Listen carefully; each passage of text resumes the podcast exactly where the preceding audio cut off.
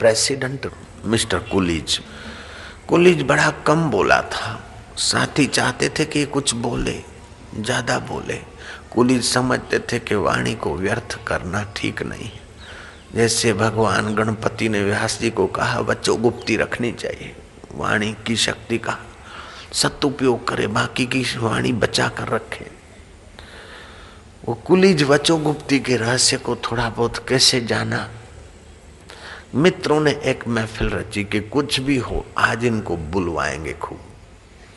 एक चतुर चपल स्त्री को कांटेक्ट दिया, भोजन बनाओ और हम लोग डिनर पार्टी करें, तुम बार बार कूलिज से पूछो कैसा बना, क्या है, ऐसा करके कुछ तो व्याख्या करें।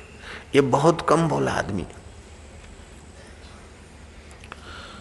उस भोजन परोसने वाली चतुर चालाक चलती पुरजी ने बहुत ट्राई किया, ये कैसा बना है, कूलिज ने इशारा किया, ये कैसा है।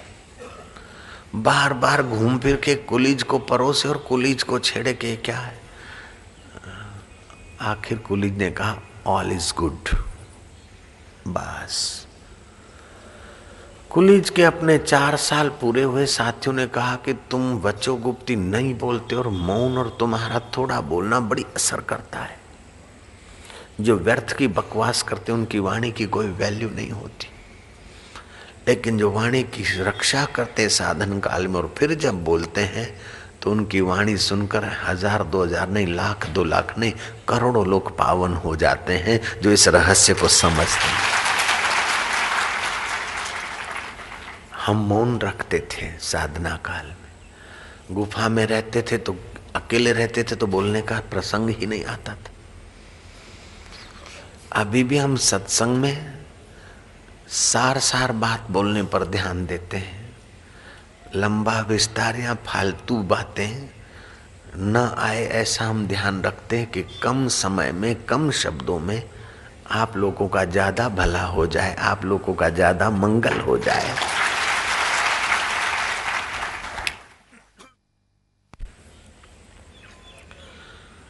कूलिज को साथियों ने कहा कि तुम चुनाव लड़ने के लिए प्रचार न भी करोगे, केवल तुम फार्म भर दो, दूसरी बार प्रेसिडेंट होने को आप निश्चिंत दूसरी बार अमेरिका के राष्ट्रपति हो जाओगे। मैं तो शाबाश देता हूँ कूलिज के विवेक को। कूलिज ने क्या, आई हैव नो टाइम, अब मेरे पास वेस्ट करने के लिए टाइम नहीं है, मैंने व्हाइट हाउस में रह के देख लिया है, मैंने लोगों का थैंक्स देख लिया है, ये क्या काम आएंगे मुझे। कैसा रहा होगा वो बुद्धिमान राष्ट्रपति, बिल्कुल तैयार है, दूसरी बार आप आराम से आ जाएंगे, आपको स्पीच भी नहीं करनी पड़ेगी, हम व्यवस्था कर लेंगे। आपकी बड़ी इम्प्रेशन है। बोले इम्प्रेशन है तो क्या है, टाइम वेस्ट करूं मैं, please excuse me, I have no time more. Coolidge राष्ट्रपति पद से निवृत्त होकर शांति के रास्ते चला। मैं तो शाबाश दूंगा कनाडा के प्रेसिडेंट को, मिस्टर ट्रूडो को। ट्रूडो ने जब गीता पढ़ी, ट्रूडो का हृदय भर गया। गीताकार की जन्मस्थली देखने को 1985, 86 में मैंने सुना है कि वो ट्रूडो आए थे। ट्रूडो रिजाइन करके एकांत गए, दूध के लिए गाय रखी और आध्यात्मिक पोषण के लिए उसने उपनिषदें और गीता रखी और अंतरात्मा में विमल विवेक में उसने आगे की कूच की। क्या इन बुद्धिमानों की कथा सुनकर आप अपना विमल विवेक नहीं जगा सकते? क्या जगा सकते हो? ईश्वर की ओर बार बार पढ़ो। और भाई लोग तो कभी कभार शमशान में जाए और मन को बोले कि देख बेटा इत्थे आना सी तेनू, ओ देख ले ए तेरा आखिरी एड्रेस है, जिसको तू मैं मानता है वो मुर्दा इत्थे जलेगा। अगर मुसलमान है तो बता दे कि ये कब्रिस्तान तेरा आखिरी ठिकाना कम वक्त। यहाँ गाड़ देंगे और जब कयामत होगी तभी तेरा कल्याण होगा। इस कल्पना को छोड़ मौलाना जलालुद्दीन रूमी की नाई अथवा दारा शेखों की नाई तू उपनिषद और गीता को समझ के अभी ब्रह्म ज्ञान पा के अभी अनलहक बोल दे यार मंसूर की नाई।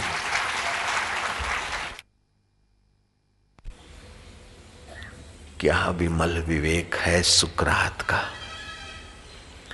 महापुरुषों के चरणों में हजारों लाखों लोग जाते हैं, उनको सुख मिलता है, शांति मिलती है, ज्ञान मिलता है, प्रेरणा मिलती है, आरोग्यता मिलती है, न जाने कितना कितना कुछ मिलता है।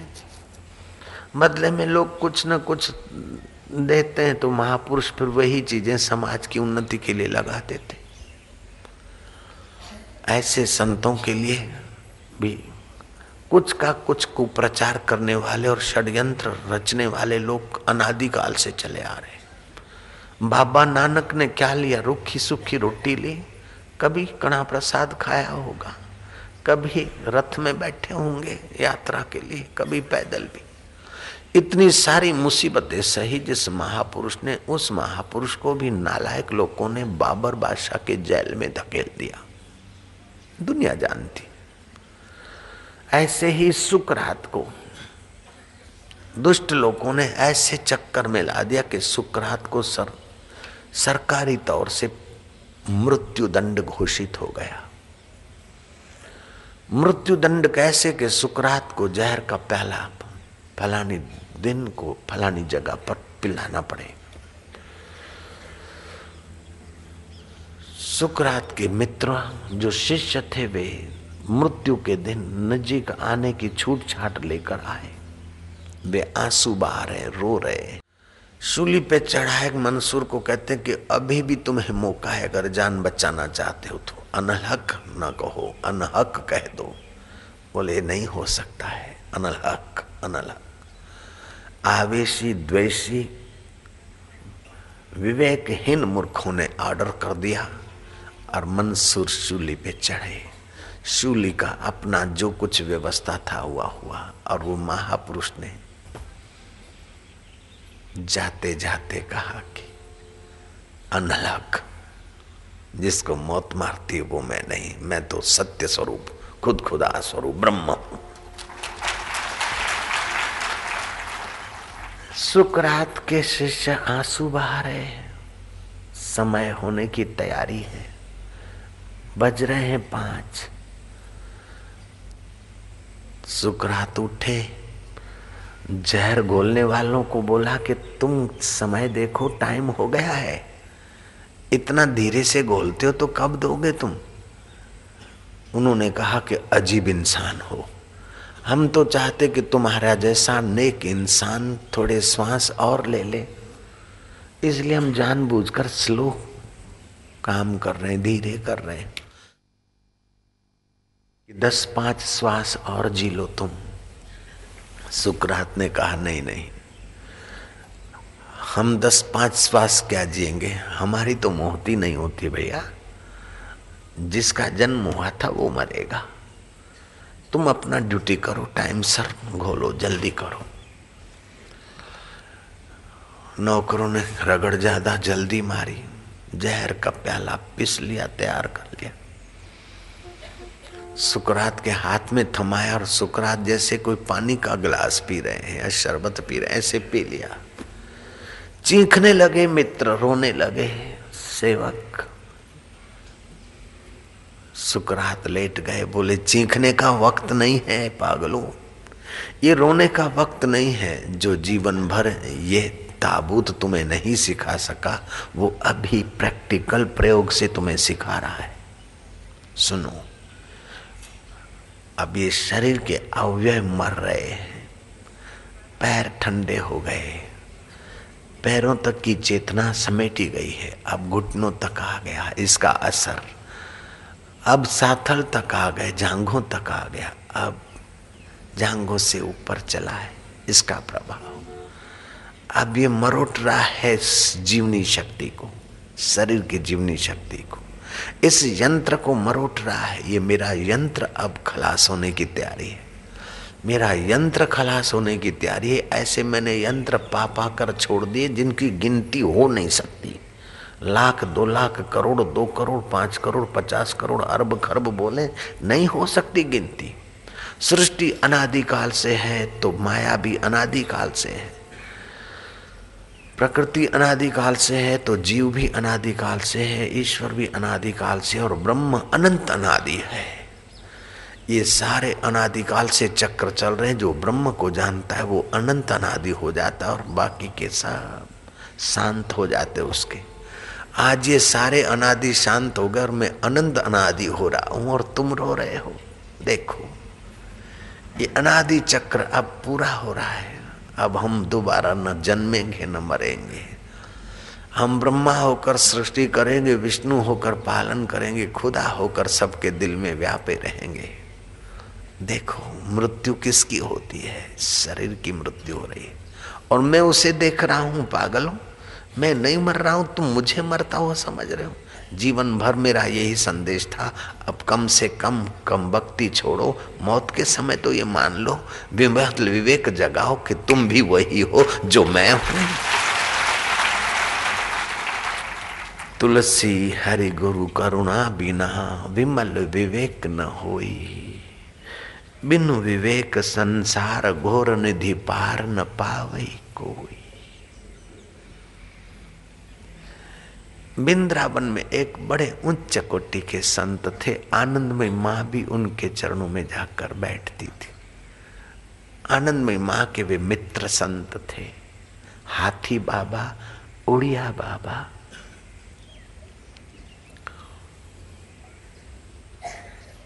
और दूसरे भी संत थे, ये 3 बाबा, चौथी आनंदमयी माँ, वो भी बाबा थी।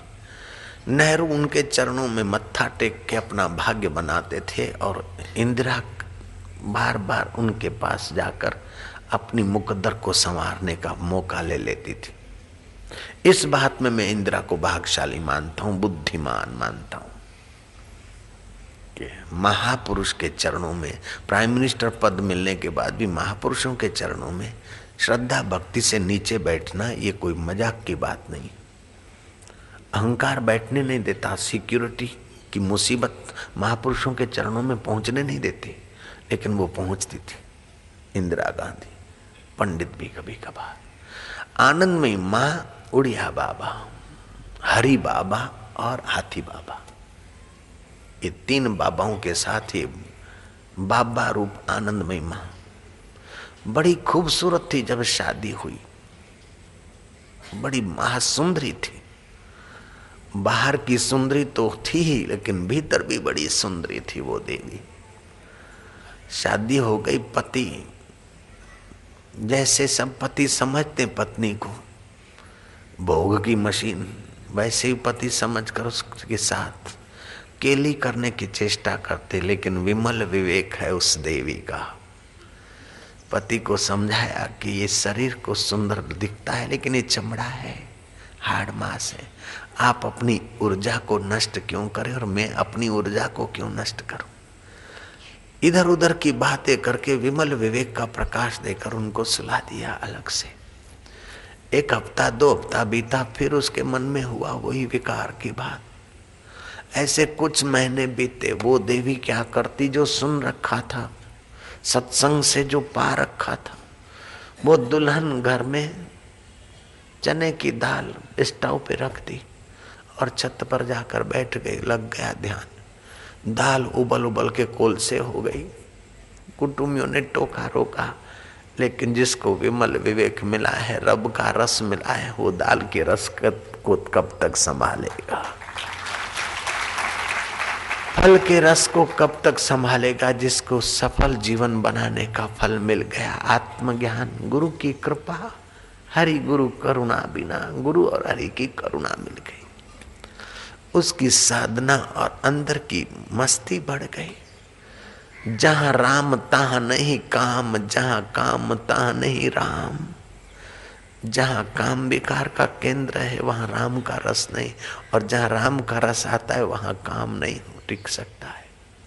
सब अलग अलग विभाग है।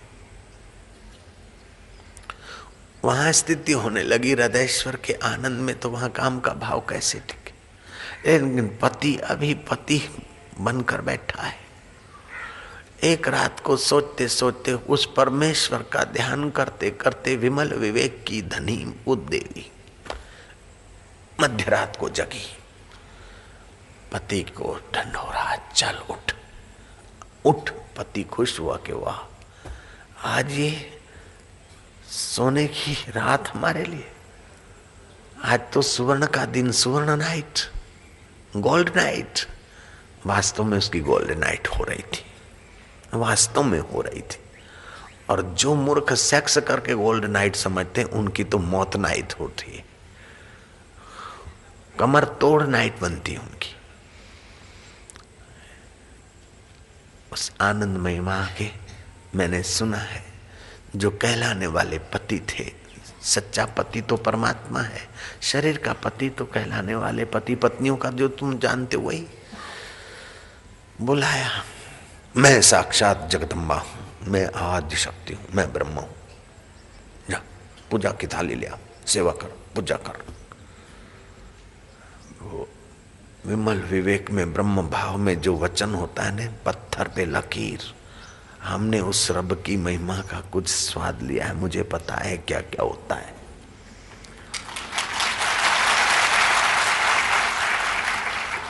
प्रकृति उसकी आज्ञा टाल नहीं सकती, लेकिन ऐसे महापुरुष बार बार प्रकृति में हस्तक्षेप नहीं करते। रामकृष्ण ने गुलाबी पौधे में सफेद फूल उभार दिए। शिष्यों का तर्क था कि आत्मशक्ति से प्रकृति पर विजय हो सकता है। गुरुजी बोले होता है, प्रकृति अपना नियम बदल देगी। गुरुजी बोले बदल देगी। क्या योगी चाहे तो बरसात कर सकता है? बोले कर सकता है। रोके तो रोक सकता है, रोक सकता है। मुर्दे में प्राण का संचार कर सकता है? बोले कर सकता है।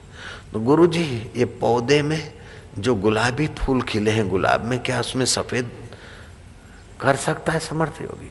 बोले क्या बड़ी बात है। बातें होते हुए शिष्य विदा हुए। दूसरे दिन आए तो देखा कि ठाकुर के कमरे के पास जो पौधा था गुलाबी रंग लिए हुए, गुलाबी फूल लिए हुए, उसके साथ ही साथ उसी पौधे में सफेद फूल खिले। बोले गुरुजी ये कैसे? बोले कभी कभार सत्य की महत्ता बताने के लिए जोगी के हृदय में स्फुरना हो जाता है। ये करना नहीं पड़ता, ये नाटक करके मदारी जैसा खेल नहीं है। ये तो मौज है फकीरों की। रब की मौज होती तो फकीरों की मौज हो जाती। हरि और गुरु दिखते दो हैं, लेकिन वो ब्रह्म दोनों में एक ही है। ईश्वरो गुरु रात्मेति मूर्ति भेदे विभागिनो व्योमवत व्याप्तम देवाय तस्मै से गुरवे नमः। ईश्वर और गुरु मूर्ति भेद से दो दिखते हैं, बाकी तो वही एक ही सच्चिदानंद है। संत को संत कहा तो क्या हो गया, गुरु को गुरु कहा तो क्या बड़ी बात है। लेकिन जब गुरु को भगवंत कहते और भगवंत को जगत गुरु बोल देते, वंदे कृष्णम जगत गुरु, तो उनका सम्मान है। सेठ को सेठ कह दिया तो क्या बड़ी बात है। जब कह दो कि ये तो कुबेर हैं हमारे, तो उनका सम्मान हो गया। गुरु नानक को गुरु नानक कह दिया तो क्या हो गया। कह दो कि हमारे तारणहार हैं, सच्चे पातशाह हैं, तो उनका सम्मान हुआ। महाराज आनंदमयी माँ ने कहा मैं जगदम्बा हूँ, पूजा करो। उसने पूजा की। व्यवहार दृष्टि से तो पति से पूजा करवाना भारतीय परंपरा में गलत है, लेकिन उसका विमल विवेक जगा था। अपने को हाड़ मांस का शरीर नहीं मानती थी। वो निर्लेप पद में पहुंची थी। ब्रह्मज्ञानी सदा निर्लेपा, जैसे जल में कमल अलेपा। मैं तो उस भाई को भी धन्यवाद दूंगा कि इस देवी की बात मानकर पूजा की। पूजा का फल हुआ कि उस देवी की प्रसन्नता हुई। जगदम्बा के रूप में पत्नी को पूजा। अब पत्नी पत्नी नहीं रहे, माता क्या आज्ञा है? बोले जाओ उत्तरकाशी में भजन करो, अपना जीवन संवारो, विमल विवेक जगाओ। वो बंगाली युवक चल पड़ा और पहुंचा उत्तरकाशी। हम भी वो जगह देखे हुए। फिर वो तो लगी लगी लगी कीर्तन करे, भक्त जप करे, ध्यान करे, खुद बैठी रहे, चांद्रायण व्रत किए, क्या क्या किया, कुंडली शक्ति जगी। एक बार 73 आदमी का खाना खा गई। तुम भी जब इसमें आगे बढ़ोगे तो हो सकता है, लेकिन सबको ऐसा नहीं होगा। हमारे जीवन में ऐसा नहीं आया 73 आदमी का खाना, और कभी तो महीनों भर खाए नहीं, एक और खा ले। ऐसे ऐसे गीत पैदा होते हैं कि कल्पना भी ना कर सको, ऐसे ऐसे शब्द निकलते हैं कि आप सोच नहीं सकते, ऐसे ऐसे एक्शन होते हैं कि आप करना चाहो तो नहीं कर सकते। जब वो आद्य शक्ति कुंडली जागृत होती है और परम विवेक के द्वार खोलने की यात्रा शुरू होती है, तो जन्मों जन्मों के पड़े हुए संस्कार, जन्म जन्मांतर के पड़ा हुआ कचरा, भाव कुभाव सुभाव जो भी है वो निकल कर स्वच्छता होती है। तुम कमरे में ध्यान भजन करोगे तो कैसे ऐसे एक्शन, ऐसे ऐसे आसन करोगे, ऐसे ऐसे मेढक की नाई जंपिंग होने लगेगा कि आप सोचेंगे क्या हो रहा है, लेकिन ये सब होता है। आनंदमयी माँ जिस साधु को, संत को आदर से देखती थी, मत्था टेकती थी। प्राइम मिनिस्टर जहाँ मत्था टेक के अपना भाग्य बनाते थे, वो देवी जिस संत को मत्था टेकती थी, वो संत थे उड़िया बाबा। संत में मत्था टेक देते हैं, उसमें छोटे बड़े का भाव नहीं होता, बस शिष्टाचार होता है। संतों का हृदय तो नम्र होता ही है, महान आत्माओं का हृदय तो नम्र होता ही है। हम सत्संग जब पूरा करते हैं तो आप सबको बार बार हम प्रणाम करते हैं, मत्था टेकते हैं, आप सबको आप देखते हैं। आनंदमयी माँ अपने मित्र संत उड़िया बाबा को बड़ा आदर से मत्था टेक। उड़िया बाबा का शरीर शांत हुआ समय पाकर उनका शिष्य पलटू बड़ा प्रेमी था गुरु का। गुरु के सेवा कार्य खोज लेता था। 4 प्रकार के सेवक होते हैं। एक होते हैं 4th क्लास सेवक, दूसरे होते हैं 3rd क्लास, तीसरे होते हैं 2nd क्लास, और पहले होते हैं 1st क्लास सेवक। उत्तम सेवक, उत्तम सेवक गुरु का देवी कार्य अथवा गुरु की सेवा खोज लेता है, उसको कहना नहीं पड़ता। जैसे भूखा रोटी को खोज लेता है, प्यासा पानी को खोज लेता है, नेता कुर्सी को खोज लेता है, ऐसे ही सतशिष्य सतगुरु की सेवा, सतगुरु का देवी कार्य का कुछ सेवा खोज लेते हैं। वो उसमें का था। पहले नंबर का शिष्य था, लेकिन विमल विवेक के तरफ ध्यान थोड़ा कम दिया। 4 प्रकार के सेवक, उत्तम सेवक सेवा खोज लेता है, मध्यम सेवक को सेवा का संकेत मिलता है, वो मध्यम है सेवा का संकेत पाके सेवा कर लेता है दिल से, प्रेम से, उसे खुशियां भी मिलती है, पुण्य भी मिलते हैं, और उसके खानदान भी उज्जवल होते हैं। उत्तम और मध्यम सेवक। तीसरा होता है कनिष्ठ सेवक, 3rd क्लास। वो संकेत भी नहीं समझेगा, सेवा खोजेगा भी नहीं, उसको तो आज्ञा करनी पड़ती कि भाई ये क्या कर, तू इतना काम कर ले, तू इतना ये कर ले। वो कर लेगा, चलो गुरु की आज्ञा है, भले मेरे को समय नहीं है कैसा भी, लेकिन गुरु की आज्ञा भलाई के लिए होती है। ब्रह्मज्ञानी की आज्ञा है हमारे कुल तारेगी यार, कर लो। ये तीसरे नंबर का सेवक। और चौथे नंबर के तो ऐसे आलसी पलायनवादी 4th क्लास होते हैं कि गुरु की आज्ञा होवे फिर भी टाइम सर वो कर नहीं पाते। क्या करें ये वो, अरे किसी ने ये मंडप बनाया, किसी ने बिछाया, किसी ने इतनी सेवा की, और तुम सुन सुना के चले जाओ और जाके पकोड़े खाओ। तुम्हारा भी तो कुछ कर्तव्य है बेवकूफ, कुछ तो कमाई करो।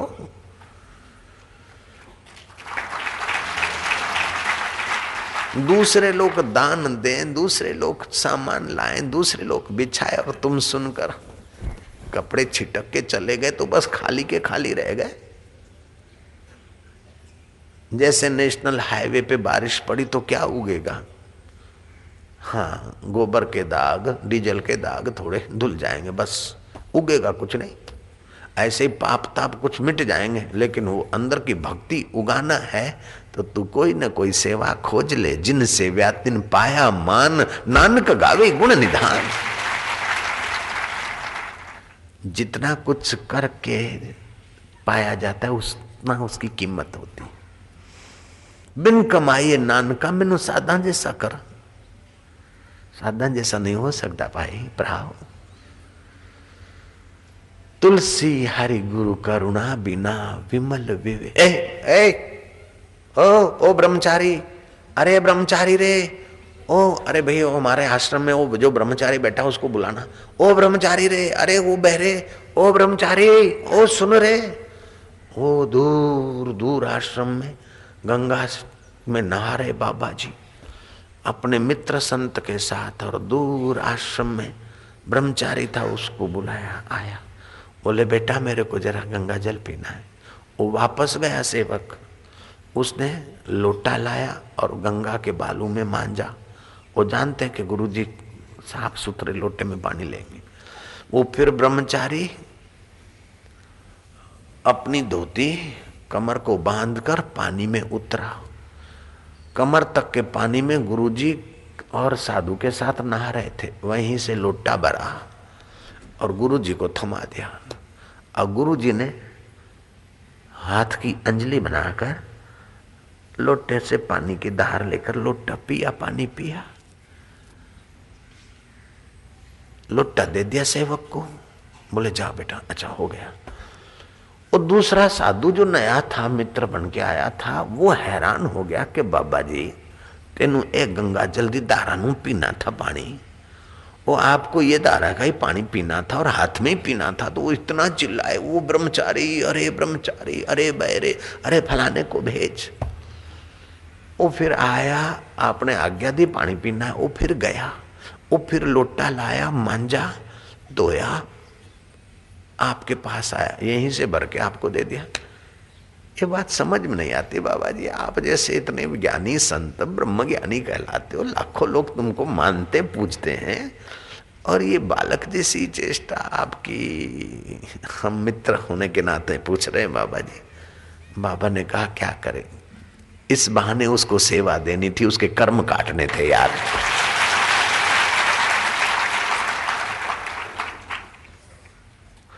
मैं आपको बिल्कुल सच कहता हूँ, ये बोर्ड पर रात को हमने देखा, लिखा था कि आश्रम इतना इतना बना है, उतना बनने की और है।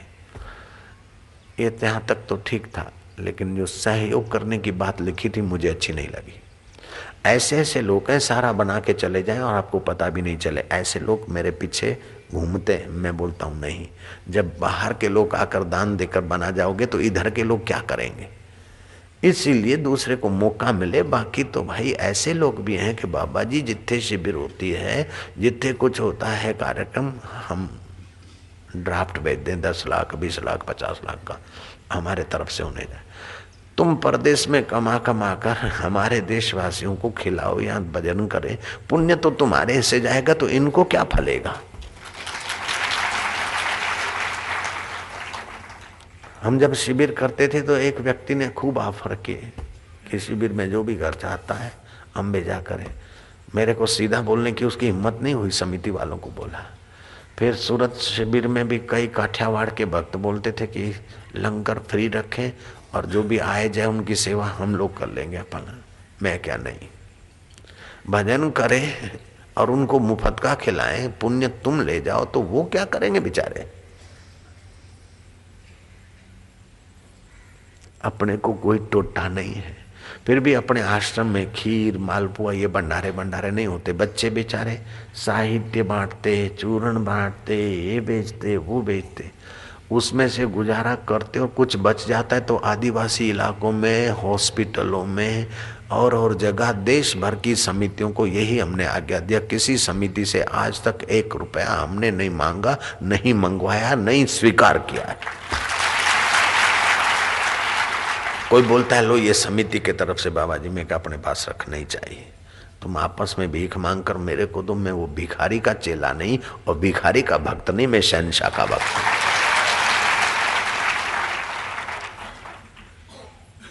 हूँ। मैं जब साधना करता था तो भूख लग गई तो भुने हुए चने ले गया नर्मदा किनारे, पपीता लिया और तो पपीता रखा।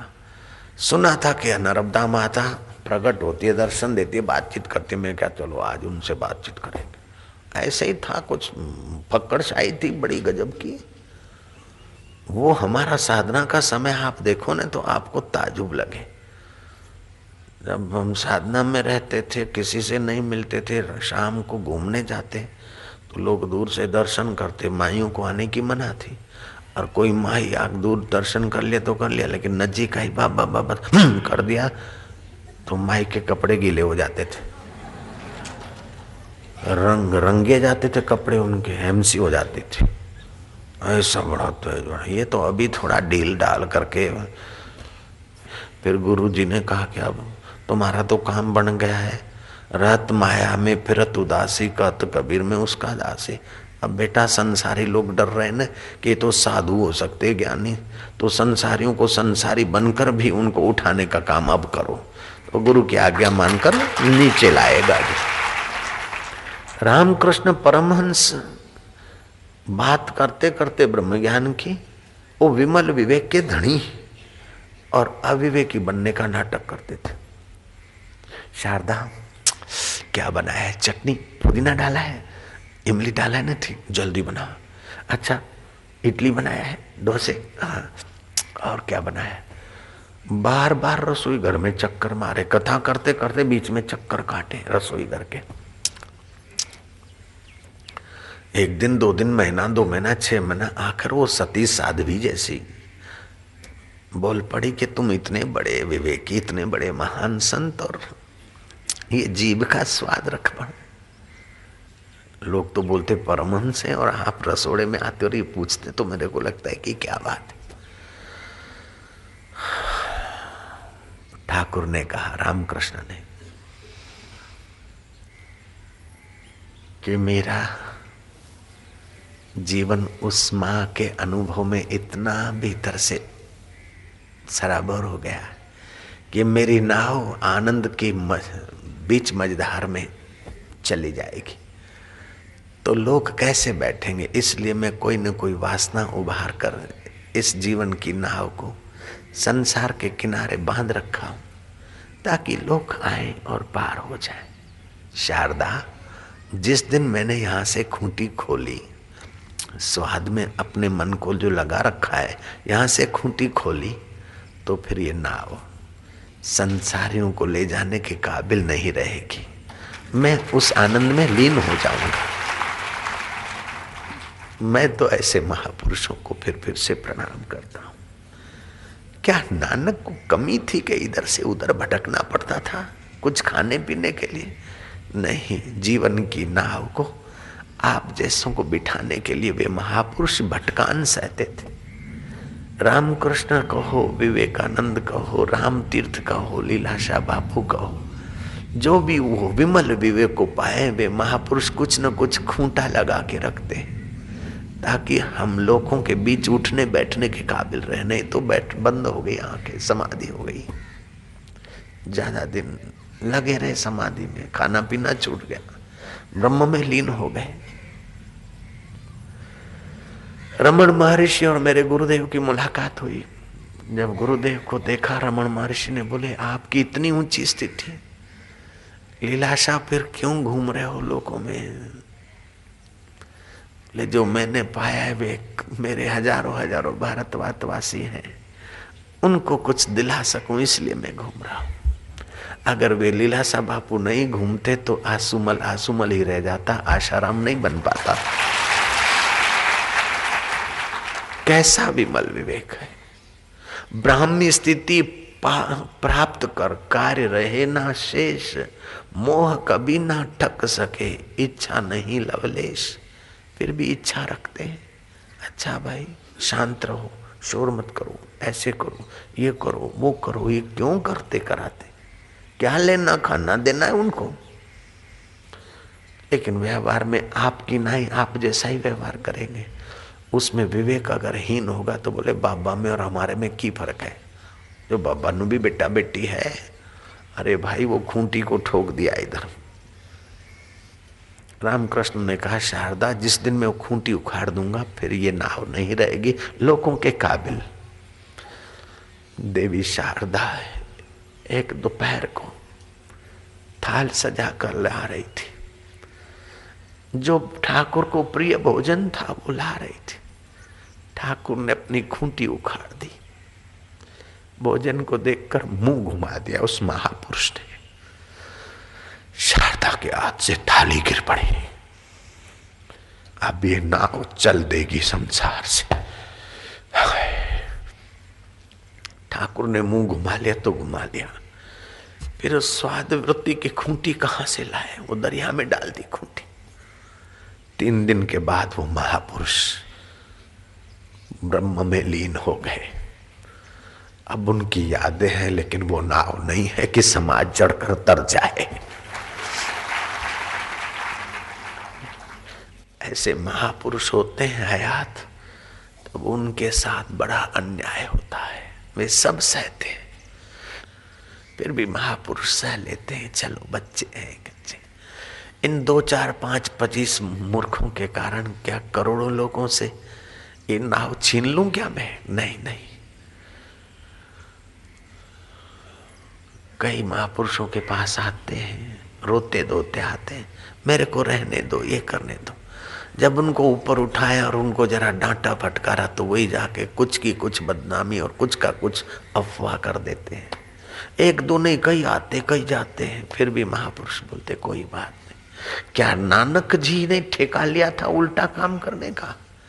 मूर्खों बक रहे थे उल्टा मार्ग दसेंदा जी।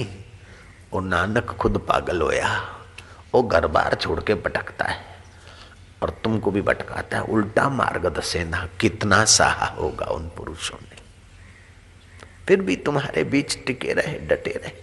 तुम क्या दे सकते हो उनको? तुम्हारे पास देने को है भी क्या? आत्मधन से तो तुम कंगले हो और नश्वर धन तो वो लात मारकर महापुरुष हुए। तुम्हारे पास है क्या? ये तन जिसमें हाड़ मांस मल मूत्र विष्ठा, ये तन तुम्हारे पास। मन जिसमें काम क्रोध कपट छल बेईमानी चापलूसी खुशामत खोरी की बेईमानी भरी, और तुम्हारे पास है क्या? धन जो रखने से इनकम टैक्स की चिंता हो जाए, वही तो तुम्हारे पास है। बोले हमारे पास आत्मा है। तुम्हारे पास आत्मा है, वो उनका आत्मा अपने आप में तृप्त है, जागे हैं। आत्मा तो तुम उनको दे नहीं सकते हो, क्योंकि वो स्वयं आत्मा ब्रह्म है और तुम्हारी चीजें उनके काम की नहीं। फिर भी वो तुम्हारे पीछे लग गए और तुम्हारी चीजें लेते हैं, फिर तुम्हारे को प्रसाद करके देते हैं। कुछ दृष्टि पड़ जाए, कुछ तरंग मिल जाए, कुछ कल्याण हो जाए।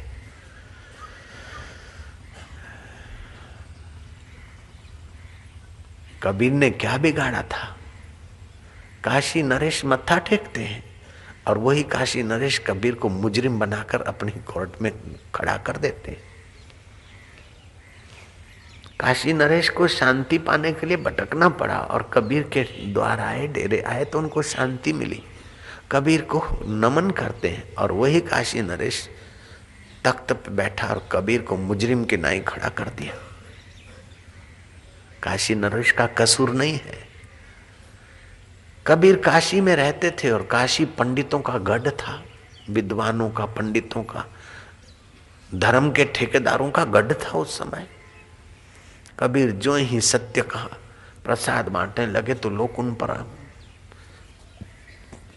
कुर्बान होने लगे। तो कबीर तो सत्य स्वरूप में टिके थे, सच्ची बात बता देते थे। पंडितवाद वदंती झूठा, मिश्री कहे मुंह मीठा तो राम कहे राम दीठा। पंडित राम वाद बदंती झूठा, पत्थर पूजे हरि मिले तो मैं पूजूं पहाड़।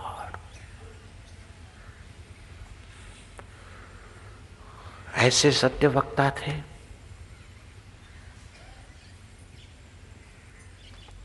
ये दे दो, तुम्हारे पिता को सर्दी लग रही है, सर्दियों में तुम कंबल दान करो। अब वो कंबल लेके बेच देते और लोगों को बोलते तुम्हारे दादा को सर्दी लगी है। कबीर कब तक सहन करेंगे सच्चे महापुरुष? हालांकि उन महापुरुषों का कोई दुश्मन नहीं होता, लेकिन अभी भी देखते हैं कि समाज का कहीं शोषण होता है, यहाँ देश को लोग खंड खंड करने के षड्यंत्र कर रहे हैं, तो हम लोगों को भी कुछ सच्चाई बोलनी पड़ती है और फिर उनके नज़र में हम लोग दुश्मन जैसे लगते हैं। वे लोग भी हमारा कुप्रचार खूब करते हैं। जिनके धंधे खराब होंगे या जिनकी दुष्ट मुरादें नाकामयाब होगी तो वे दुष्ट लोग तो कुछ न कुछ तो हमारे लिए भी बकेंगे, करेंगे, सीधी बात है। वो सब सहन करके भी तुमको जो जगाने के पीछे लगे, उनका दिल कितना तुम्हारे लिए उदार है।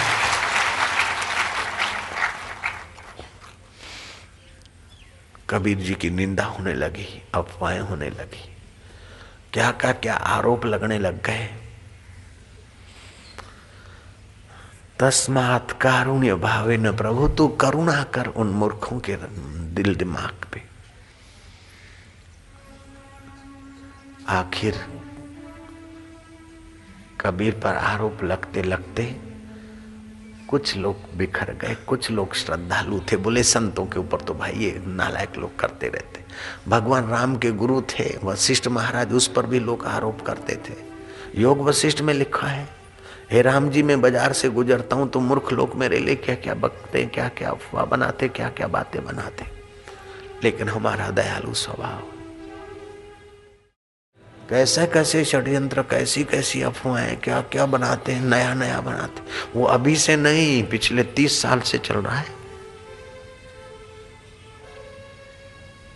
मेरे गुरु जी के पास जाते हैं, ये बापू ने ये हमारे को कर दिया, ये कर दिया, ये कर दिया। वो किसी माई को मैं तो आपके सामने लाऊं ना तो आप बोलोगे वो लोग पागल है। एक भील माई थी, उसके दाढ़ी मूछ भी थोड़ी थोड़ी निकल रही थी, और मैं था उस समय 29-30 साल का, वो 45 साल की थी। अब वो माई के धंधे ऐसे ही थे कुछ। तो उस माई को जो बेटा हुआ था वो ले आए मेरे बापूजी के पास, बोले ये आपके शिष्य ने हमको बेटा कर दिया है और अभी अपन खबरदार, इससे शादी हुई सुंदर पत्नी को और परिवार को छोड़कर मेरे पास रहा इस लड़के को मैं जानता हूँ, और तुम इनको लाए। और कार्यकर्ता लोग लाए उस माई को आगे, देखो अब हमारा कोई इस बेटे का सच्चे बाप तो बापूजी है। उसने नाटक किए, लेकिन गुरुजी ध्यान करके खबरदार। 30 साल पहले, 28 साल पहले, करीब मैं 29 साल का, 28-29 का था तब की बात। खैर अभी तो दाढ़ी बाड़ी सफेद हो गई, ये स्टंट तो अभी नहीं चल सकते तो दूसरे शुरू हो जाते। नारायण हरि नारायण। मैं आपको क्या बताऊं, मोटेरा का आश्रम जो अभी साबरमती में बना है, वो चारों तरफ खाइयां थी, थोड़ी सी जमीन थी, आधा 1 बीघा बस, बाकी अपन लोगों ने लेवल की। चारों तरफ दारू की 40-40 भट्टियाँ चलती थी। पुलिस आ जाए तो पुलिस की वैन की पिटाई करके उनको वापस भेज दे के तेरा बाप डीआईजी खाता है, आईजी खाता है, एसपी खाता है, और तुमको टुकड़ा देते तुम्हारे इंस्पेक्टर को। कुत्ते तुम आए यहाँ, तुम्हारी माँ का, तुम्हारी बहन का, ऐसे करके गालियाँ देते, डंडे लेके उनके पीछे पड़ते। मैंने आँखों से देखा।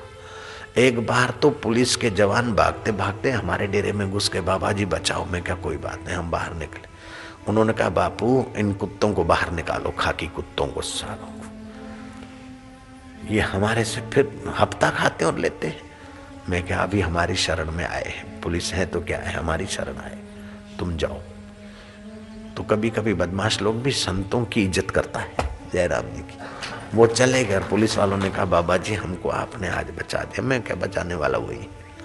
ऐसी जगह पर जब आश्रम किया होगा तो कितने विघ्न आएंगे, जरा सोचो। अभी तीर्थ धाम बन गया, आप लोग वो लेवलें की, खड्डे पूरे, ये किए, वो किए, सब ठीक ठाक। 40 भट्टियाँ जो दारू की थी वे बंद हुई, तो वो भट्टी और भट्टी के जो मालिक और भट्टी चलाने वाले जो लोग होंगे उनको कैसा लगा होगा, बाबा बाबा बड़ा बदमाश है, बड़ा दुष्ट है। लेकिन अब उनकी आजीविका अच्छी चल गई और अभी वो खुश हैं, अब मत्था टेकते बेचारे। लेकिन पहले तो उन्होंने भी तो सुनाई खूब। ऐसा एक नहीं, फिर वो और लोग भी थे जिनके शराब के धंधे कम हो गए, जिनके टूने टोटके बंद हो गए और जिनके थोड़े चेले चाटी बिखर गए, उनके पंथ यहाँ उनकी दुकानदारी कम हो गई। उन लोगों ने एक संगठन बनाकर कुप्रचार किया। कुछ अखबारें तो ऐसा ऐसा पैसे लेके भी उन लोगों से ऐसा ऐसा लिखती कि महाराज आप पढ़े ना तो आपको लगे कि बाबा नहीं इनको अभी मार डालो, ऐसा ऐसा लोग लिखते। जयराम जी की हम कोई ऐसे यूं बापू जी के पूजे जा रहे हैं? नहीं, तुम्हारी उन्नति के लिए हम सब कुछ सह रहे हैं और इससे 10 गुना सहने की हमारी तैयारी है।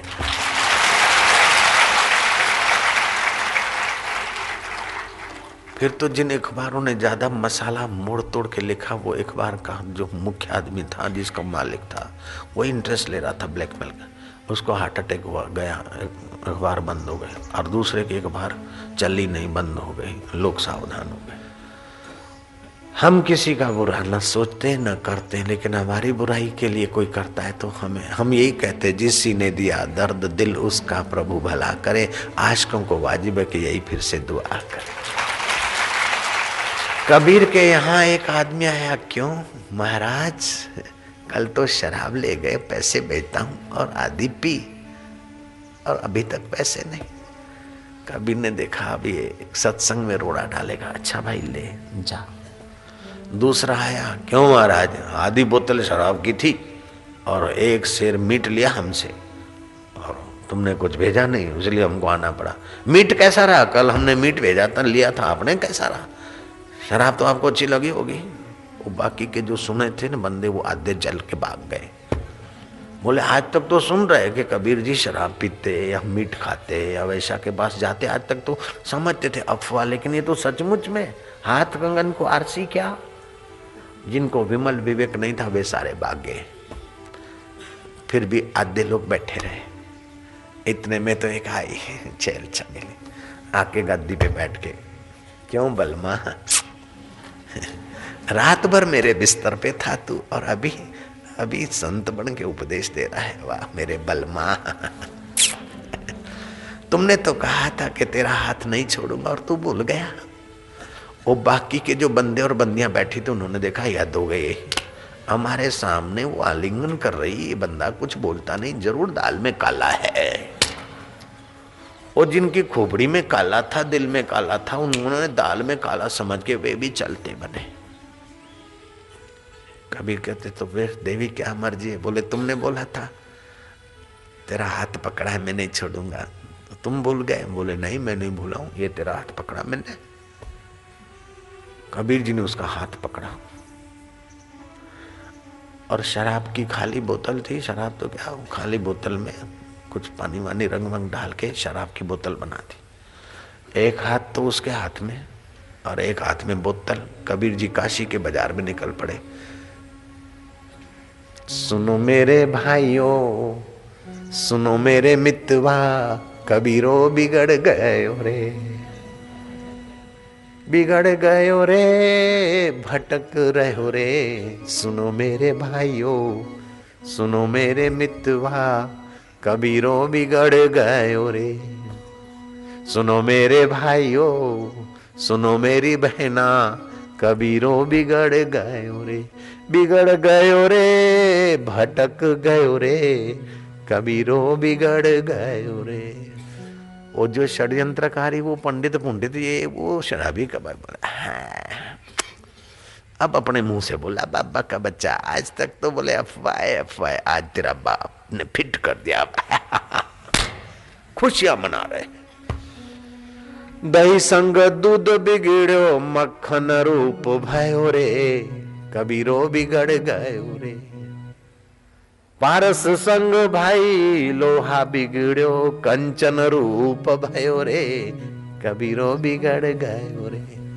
काशी के बाजार से जब वो यात्रा निकली, प्रोसेस निकला, कैसा रहा होगा जरा सोचो। हम ऐसा नहीं निकालेंगे, आप डरना मत। और कोई ऐसा कर भी दे तो हमारे सेवक उनके चक्कर में नहीं आएंगे, ये मेरे को बिल्कुल अनुभव हो चुका है। हमारे को जिसने एक बार सुन लिया वो किसी के अफवाह का शिकार होता ही नहीं, हमने देखा है। ऐसे करते करते पंडितों ने जाके काशी नरेश को कहा कि तुम मत्था टेक रहे हो, तुम्हारा विवेक नष्ट हो गया, विवेक नष्ट हो गया। और नष्ट विवेक वाले दूसरे को बोलते तेरा विवेक नष्ट हो गया, हद हो गई। काशी नरेश को उभारा मूर्धन्य पंडितों ने। काशी नरेश ने कहा जाओ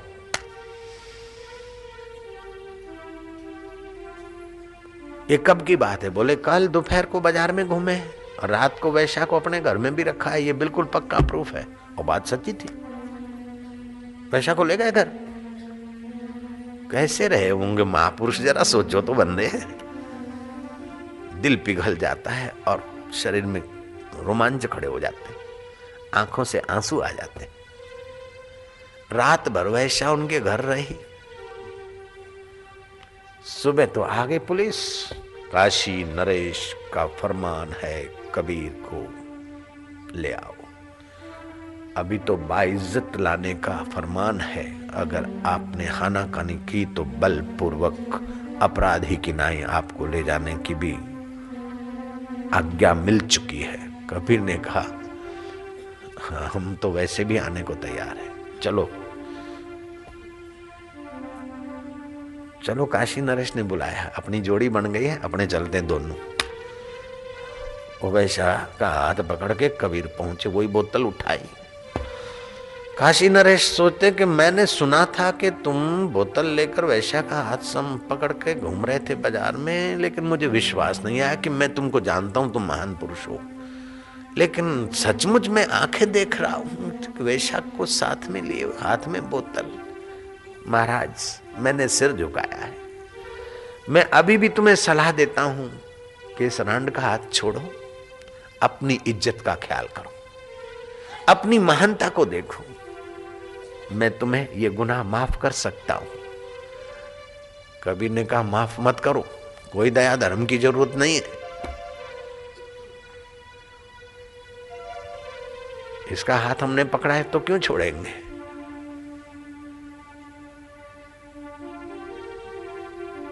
बोले महाराज ये आपको ऐसे कैसे हो गया? बोले कैसे हो गया? ये बोलते हाथ पकड़ा तो छोड़ना, नहीं तो मैं क्यों छोड़ूंगा? भगवान और संत पकड़ते तो छोड़ते नहीं, जब तक मुक्त नहीं हो तब तक पीछा लगाए रखते।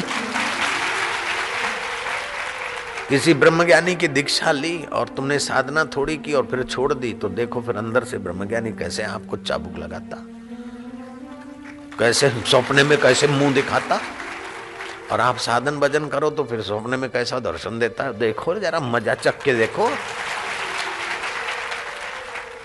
जैसे पुण्य और पाप आपका पीछा नहीं छोड़ते, ऐसे ब्रह्म ज्ञानी की रहमत भी आपका पीछा तब तक नहीं छोड़ती जब तक मुक्ति का प्रसाद नहीं पाया। वैश्या कहती कि राजा मुझे भी तो सुनो। बोल तो। बोले मुझे क्या पता कि चंद चांदी के टुकड़ों में मेरी ये हालत होगी। मुझे समाज के फलाने संगठनों ने पैसे का प्रलोभन दिया और मेरे को बताया कि ऐसा ऐसा जाके करो, कबीर हार मान जाएंगे, भाग जाएंगे, ये वो करेंगे, तेरा नाम हो जाएगा। लेकिन मैं तो रात भर इनके घर रही, कई नखरे करती रही। महाराज अब तो मैं सचमुच में इनका हाथ पकड़ा हूँ, मैं इनकी चेरी होकर रहूँगी, दासी होकर रहूँगी, अपने पाप धंधा छोड़ देती हूँ महाराज। महाराज ने इतने में वो बोतल की धार कर दी। बोले महाराज ये शराब यहाँ क्यों ढोल रहे? बोले जगन्नाथ जी में रसोया ठाकुर जी का भोजन बना रहा है, उसके कपड़े जल गए, वो जल मरता, इसलिए मैंने यहाँ से बुझा दिया उसको। कैसे होते बेकारक पुरुष। काशी नरेश ने आदमी भेजा, जब वो दिन वो तारीख वो समय की सच्चाई का पता चला, काशी नरेश ने गले में कपड़ा डाला, मुंह में तिनखा डाला। बोले महाराज गलती हो गई, मैं आपके चरणों की गाय हूँ, मुझे माफ करना। संत सताए तीनों जाए, तेज बल और वंश। जो संत को सताता उसका तेज बल और वंश नाश हो जाता है। महाराज हमारी गलती हो गई। कबीर जी कहते कोई बात नहीं, आओ गले लगाता हूँ। संत का निंदक महाहत्यारा, संत का निंदक परमेश्वर मारा, संत के निंदक की पूजे न आश, नानक संत का निंदक सदा निराश। संत भावे तो ले उबार, अगर वो प्रायश्चित करता और संत उसको माफ कर देता है तो फिर तार भी देता है। जेको जन्म मरण ते डरे साध जिना की शरणी पड़े, जेको अपना दुख मिटावे साध जिना की सेवा पावे। साधु को अपने लिए क्या चाहिए? साधु की सेवा का मतलब है कि साधु का जो दैवी कार्य अथवा साधु के हृदय में जो समाज रूपी देव को उन्नत करने का भाव है, साधु जो संकेत करे उसको पकड़ के अपने समाज रूपी देवता की सेवा करके आत्मदेव को जगा दो। यही तो साधु चाहेगा और क्या चाहेगा? क्या करोड़ों करोड़ों लोग क्या साधु को खिला पाएंगे? साधु का इतना पेट थोड़े है भाई। साधु को इतने वस्त्रों की जरूरत थोड़े है। अभी इधर वस्त्र पहन के आए, अंदर जाके उतार के रख देंगे, 2 दिन इनको चलाएंगे। कभी कभार 1 दिन में भी बदलने पड़ते हैं। देखते भीड़ भाड़ तो जरा ढोंग करना पड़ता है टिप टाप होने का। बाकी साधु तो अंदर से ऐसा उजला है कि उसे उजले कपड़े क्या है और मैले क्या है। उसके लिए गाड़ी में बैठना क्या है और गधे पे बैठना क्या है। उसके लिए तो जैसा अमृत तैसी बिसखाटी, जैसा मान तैसा अपमाना, हर्ष शोक जाके नहीं वैरी मित समान, कह नानक सुन रे मना, मुक्त ताही ते जान, निंदा स्तुति मान बान, धर जूते दे तले। वो तो उस पद को पहुंचे हैं जिनका विमल विवेक जगा है, विमल सुख पाया है। वो उसका वर्णन तो नहीं कर सकते, लेकिन चुप भी नहीं बैठ सकते। जिन पाया तिन छुपाया, छुपत नहीं कछु छुपे छुपाया, गुरबाणी कहती। जिन्होंने पाया उन्होंने छुपाया कि कौन समझेगा। लेकिन फिर भी जिस भाषा में लोग समझे, जिस ढंग से समझे, कीर्तन के द्वारा, सेवा के द्वारा, ध्यान के द्वारा, हरिओम के द्वारा, राम राम के द्वारा, विठल विठल के द्वारा, जय अम्बे के द्वारा, जैसे भी इनको थोड़ा सा चखा लें, फिर भाई विमल विवेक की तरफ आएंगे तो पूरा समझ लेंगे।